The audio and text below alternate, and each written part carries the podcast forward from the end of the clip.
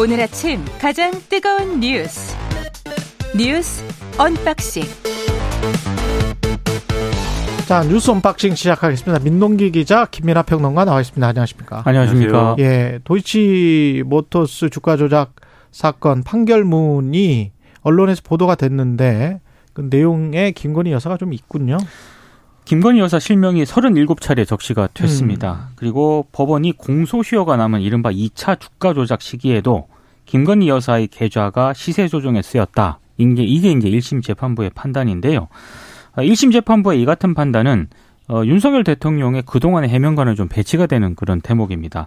지난 대선 과정에서 윤 대통령이 김건희 여사가 2010년 이른바 그 1단계 선수 이모 씨에게 위탁 관리를 4개월 정도 맡겼는데 그때 손실이 나서 돈을 빼고 절연했다. 근데 주가 조작이 일어난 시기는 그 이후고 음. 그때는 주식 거래 안 했다라고 얘기를 공식 공식 공식적으로 했거든요. 근데 재판 과정에서 그거는 사실이 아닌 걸로 드러났습니다. 그렇습니다. 예. 그리고 이번에 공개된 제 1심 판결문에서 이제 음. 확실하게 이 부분이 좀 사실과 다른 것으로 확인이 됐기 때문에 예. 이 부분에 대해서는 또 좀 해명을 좀 해야 될 것 같습니다. 그러니까 해명을 해야죠. 그 말씀하신 대로 어 기본적으로 이제 이런 주가 조작 사건에서 돈 된 사람, 음. 돈된 사람이 뭐 정말 아무것도 모르고 돈 돼 가지고 뭐 자기는 모르는 새에 주가 조작이 일어났다. 그러면 이건 뭐 죄를 물을 수 없는 거고 재판부도 이제 여기에 등장하는 이른바 전주들에 대해서는 그렇게 판단을 한 건데 예. 이 판결문에 보면은 1단계에 이어서 2단계에서도 연속적으로 위탁된 계좌는 이 김건희 여사 계좌하고 그다음에 이 모친인 최은순 씨 계좌 정도이다라고 표현한 거 아닙니까? 그리고 이제 이런 여러 가지 정황들을 봤을 때 다른 전주들하고도 또 다른 어떤 어, 그런 맥락이 있는 거 아니냐를 의심할 수 있는 것인데 그게 3,300원에 8만 주 매도 그리고 얼마 있어서 그걸 원하는 주가 세력의 문자가 있었고 바로 이제 김건희 여사가 매도를 했던 그렇죠. 전화 주문을 통해서 매도했던 그 부분하고 그 정황이 있는 거죠. 그리고 주가 조작 세력의 문자 사이에 김건희 여사가 좀 나오는 부분들 그 부분하고 그리고 김건희 여사의 파일이 비인베스먼트 네. 투자 회사에 왜 있었는지 그런 부분들이 다른 일반적인 전주들하고는 좀 달라요. 예. 그렇습니다. 그리고 근데 그 말씀하신 데 매도 주문과 관련돼서는 재판 과정에서는 검사가 이제 이게 영업점 단말에서 이제 김건희 여사가 직접 한 거 아니냐 이렇게 추궁하는 장면도 있었는데 일단 재판부는 이걸 누가 주문한 것 누가 주문했다까지는 이제 밝혀 밝혀내지 못했다라고 봤어요 재판부는 일단은 이제 그런 부분이 있지만 어쨌든 말씀하신 이런 맥락들을 보면은 결국은 이게 어쨌든 특별한 어떤 맥락과 관계가 있는 거 아니냐는 의심을 충분히 해볼 수 있다라는 거죠. 그런데 판결문을 실제로 나온 걸 가지고 언론이 분석해 본 결과 이제 이런 결론을 내릴 수가 있는데 대통령실은 이 판결이 나오자마자 그동안에 이 김건희 여사가 이 도이치모터스 주가 조작 사건에 연루됐다고 하는 이 민주당의 주장이 거짓으로 드러났다. 이런 식의 이제 어떤 어 입장을 내고 그리고 앞으로 뭐 그런 어떤 주장을 하는 것은 가짜 뉴스다라고 규정을 하고 뭐 이랬단 말입니다. 언론 플레이 하려고 했고 그다음에 그 이후부터 나오는 뉴스는 가짜 뉴스다라는 건 일종의 이제 그렇죠. 그거는 윽박 으름장 뭐 이렇게 느껴지기도 하고요. 공개적인 경고 뭐 이런 예. 것으로도 해석이 될 수 있는 음, 부분입니다. 그러니까 이게 며칠 만에 그냥 판결문 내용이 언론에 의해서 분석이 되면 다 이렇게 어 좀 뒤집어질 만한 그러한 대응을 왜 대통령실이 그렇게 서둘러 하는지 잘 이해가 안 근데 되고. 물론 이런 건 있습니다. 그러니까 위법한 시세 조정으로 유죄가 인정된 그런 범행에 계좌가 사용됐다는 그 자체만으로 뭐 바로 이제 김건희 여사 무죄냐 그거는 공무관계가. 인정이 되는 건 그렇죠. 아닙니다. 그렇죠. 예, 분명히 그 부분은 맞는데요. 근데 이제 대통령실이 무엇보다도 어제 시민보 기자랑 이야기를 했지만 100여 명 이상이 조사를 받았다는 거 아니에요. 그렇죠. 단순 전주들도 다 소환 조사를 받았다는 거 아니에요. 네. 참고인 조사로.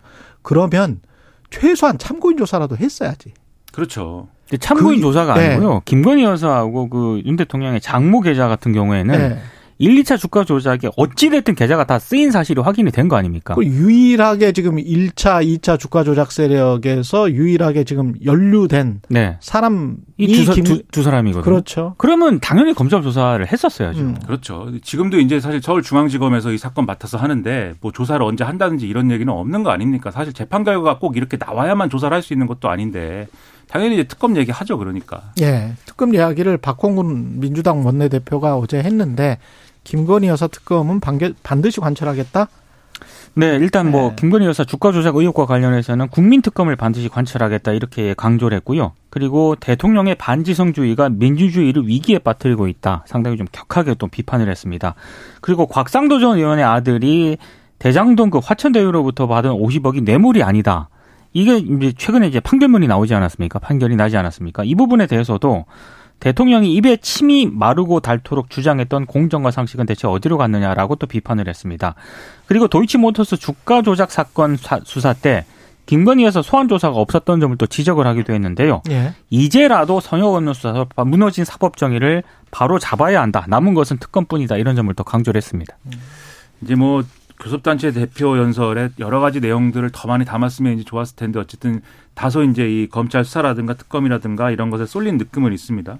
근데 이런 메시지가 사실 또 지금과 같은 상황에서는 이 야당으로서 뭐 주장할 수밖에 없는 내용이죠. 말씀드렸듯이 중요한 거는 이제 실제로 이제 김건희 특검 그리고 대장동 특검 이른바 이제 이 두 개의 특검을 실제로 추진할 수 있게 될 것이냐의 문제인데 어제도 그렇죠. 말씀드렸듯이 대장동 특검과 관련돼서는 정의당이 이제 어쨌든 추진한다는 것이고 예. 김건희 여사와 관련된 특검은 일단 검찰이 소환 조사하는지를 기다려보겠다 이제 이런 입장인 거예요. 아마 뒤에 인터뷰를 하신다고 하니까 입장 들으실 것인데 짧게. 근데 이거는 약간 좀 모호 애매모호하더라고요.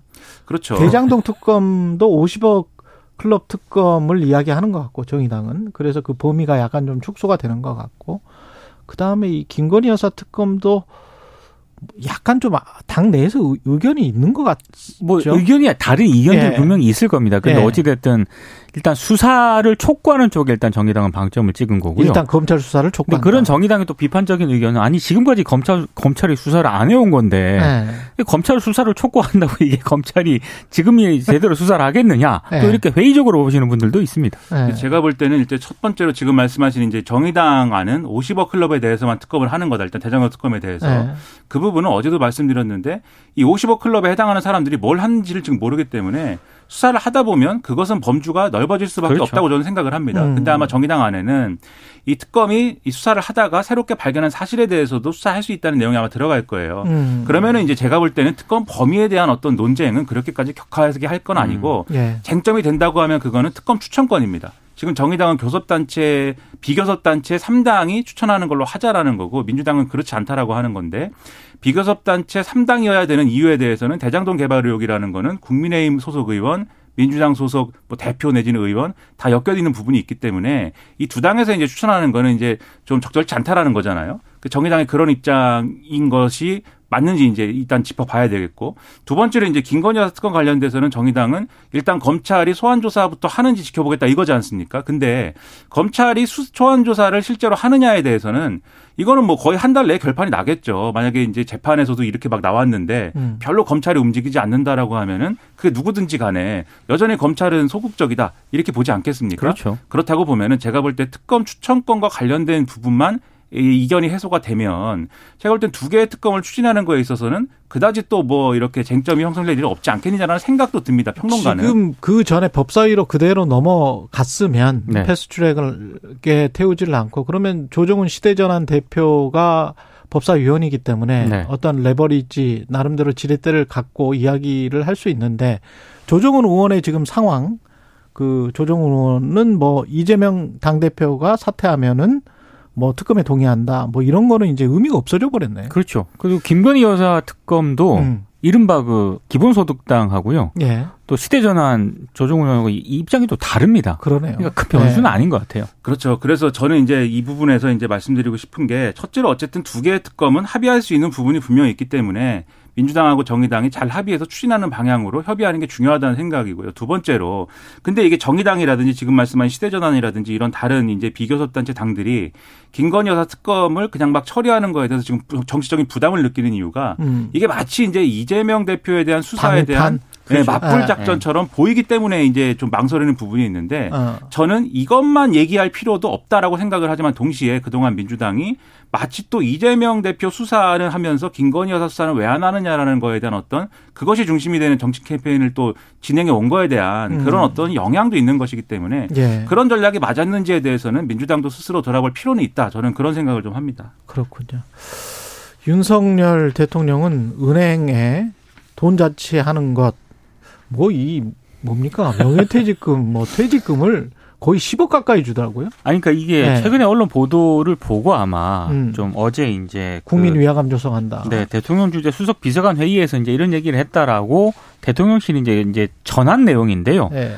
은행 고금리로 국민 고통이 큰 그런 상황인데 그리고 은행이 공공재적 성격이 있다. 그리고 수익을 어려운 국민이라든가 자영업자, 소상공인 등 소상공인 등에게 상생금융 혜택으로 돌아갈 수 있도록 배려를 하라 이렇게 지시를 했다라고 하는 겁니다. 아, 이게 왜 이렇게 이제 윤 대통령이 직접적으로 이렇게 발언을 했느냐? 최근에 언론 보도를 쭉 보면은 뭐 신한 KB, 우리 하나 이 4대 금융 지주회사 지난해 단기 순이익이 합계액이 15조 9천억 정도 됐거든요. 합해서 합해서 많이 벌었네. 그러니까 지난해보다 한 1조 4천억 정도 늘어났습니다. 그런데다가 네. 문제 그 5대 시중은행이 2022년 말 이후에 한 2,200여 명의 희망퇴직자들에게 1인당 6억 이상의 희망퇴직금을 지급을 했다. 음. 이런 언론 발표가 나와서 아니 이거 뭐냐 이제 이렇게 이제 일반 서민들 같은 경우에는 아니 돈 빌리기도 어려운데 왜 은행은 이런 이런 잔치를 하고 있냐 아마 이런 좀 비난이 나왔던 모양입니다. 그러니까 거기에 대한 어떤 윤 대통령의 어떤 발언이지 않나 이렇게 해석이 되고 있습니다. 그러니까 이게 은행들이 돈을 많이 벌었으면은 그것에 대해서 뭐 당연히 직원들에게 뭐 성과급도 줄 수 있고 할 수 있지만 하지만 또 그만큼 은행이 예를 들면 앞으로 이제 좀 경제가 어렵고 또 이제 인플레이션과 관련된 상황이 좀 이제는 좀 안정화되고 앞으로는 뭐 성장의 방점을 다시 찍자는 얘기도 뭐 하고 있습니다만 어떤 분들은 그러나 어쨌든 어떻게 될지 모르는 이 변동성이라는 게 여전히 상존하는 거 아니겠습니까? 그러면 은행이 여기에 대비하기 위해서 이른바 이제 특별 대손 충당금이라든지 뭐 이런 걸 쌓아놔야 된다라고 지금 대통령은 그렇죠. 얘기를 한 거예요. 음. 저는 그 논리 자체는 뭐 있을 수 있는 얘기라고 보는데 다만 형식에 있어서는 대통령이 직접 이렇게 그 부분을 거론하고 이런 거는 좀 여러 가지 논란이 있을 수 있기 때문에 예를 들면 관치금융이나 뭐 또 이런 얘기 하지 않습니까? 그래서 이제 이게 적절하냐에 대한 의문은 있는데 여기에 더해서 그래도 저는 뭐 대통령이 뭐 이런 얘기도 할 수 있다. 어쨌든 현안이니까 예. 뭐 이게 마치 은행에 막 팔을 실제로 막 비틀어 가지고 뭐 어, 금융기관들을 뭐 혼내주는 그런 걸로 가지 않는 이상 할 수 있다고 보지만 평소에 또 대통령이 밝힌 철학과 맞는 거냐에 대한 또 의문은 좀 들어요. 대통령은 그러니까 대통령이 그동안 밝힌 철학에 의거하면은 자유시장 자유죠. 그렇죠. 자유. 은행이 뭐 돈을 많이 벌어서 월급 많이 주고 뭐 성과급 장치한다는데 그것도 자유 아니냐 뭐 이렇게 얘기할 수도 있는 거거든요. 음. 그래서 그런 부분도 돌아볼 필요가 있다는 생각입니다. 근데 실제로 성과급이라든가 이런 예. 희망퇴직을 법적으로 제재하는 게 이게 과연 현실적으로 가능한 거냐 이런 반론도 있습니다. 그리고 다른 정치인이 아마 민주당이나 뭐 진보당이나 정의당에서 이런 이야기를 했으면 이런 주장을 했으면 당장 나올 언론에서 나올 비판의 요지는 어, 포퓰리즘이다. 네, 이렇게 그렇죠. 이야기를 했을 텐데 대통령이 이렇게 이야기를 하니까 포퓰리즘 이야기가 나오지는 않거든요. 근데 그 부분에 관해서도 우리 언론이 어떤 기준을 가지고 지금 세상을 바라보고 있는지 한번 돌이켜서 한번 생각을 해보십시오. 왜냐하면 간취금융과 시장 경제 사이에 공공 경제라는 것도 있거든요. 그렇죠. 그 은행이라는 거는 사실은 특히 이제 4대 시중은행 같은 경우에 우리가 은행은 특별히 주가를 계산을 할 때 뭐 PBR이랄지 PER을 그렇게 따지지를 않습니다. 왜냐하면 은행은 자기가 어떤 혁신을 해서 돈 버는 곳이 아니에요. 그렇죠. 거기는 기본적으로 금융이라는 것은 국가가 인허가를 내주지 않으면 존재할 수가 없습니다. 그렇죠. 예. 음. 존재할 수가 없어요. 지금 카카오뱅크 상황도 보세요. 음. 전적으로 금융이나 금감원의 힘에 의존하고 있기 때문에 그런 것들을 생각을 해본다면 공공경제라는 측면에서 너무나 지나치게 에대 마진을 추구하고 있는 추구해온 거잖아요. 윤석열 그렇죠. 정부 때뿐만이 아니고 네. 그렇게 한 20, 2% 3%씩 거의 두, 두 배를 먹는 거잖아요.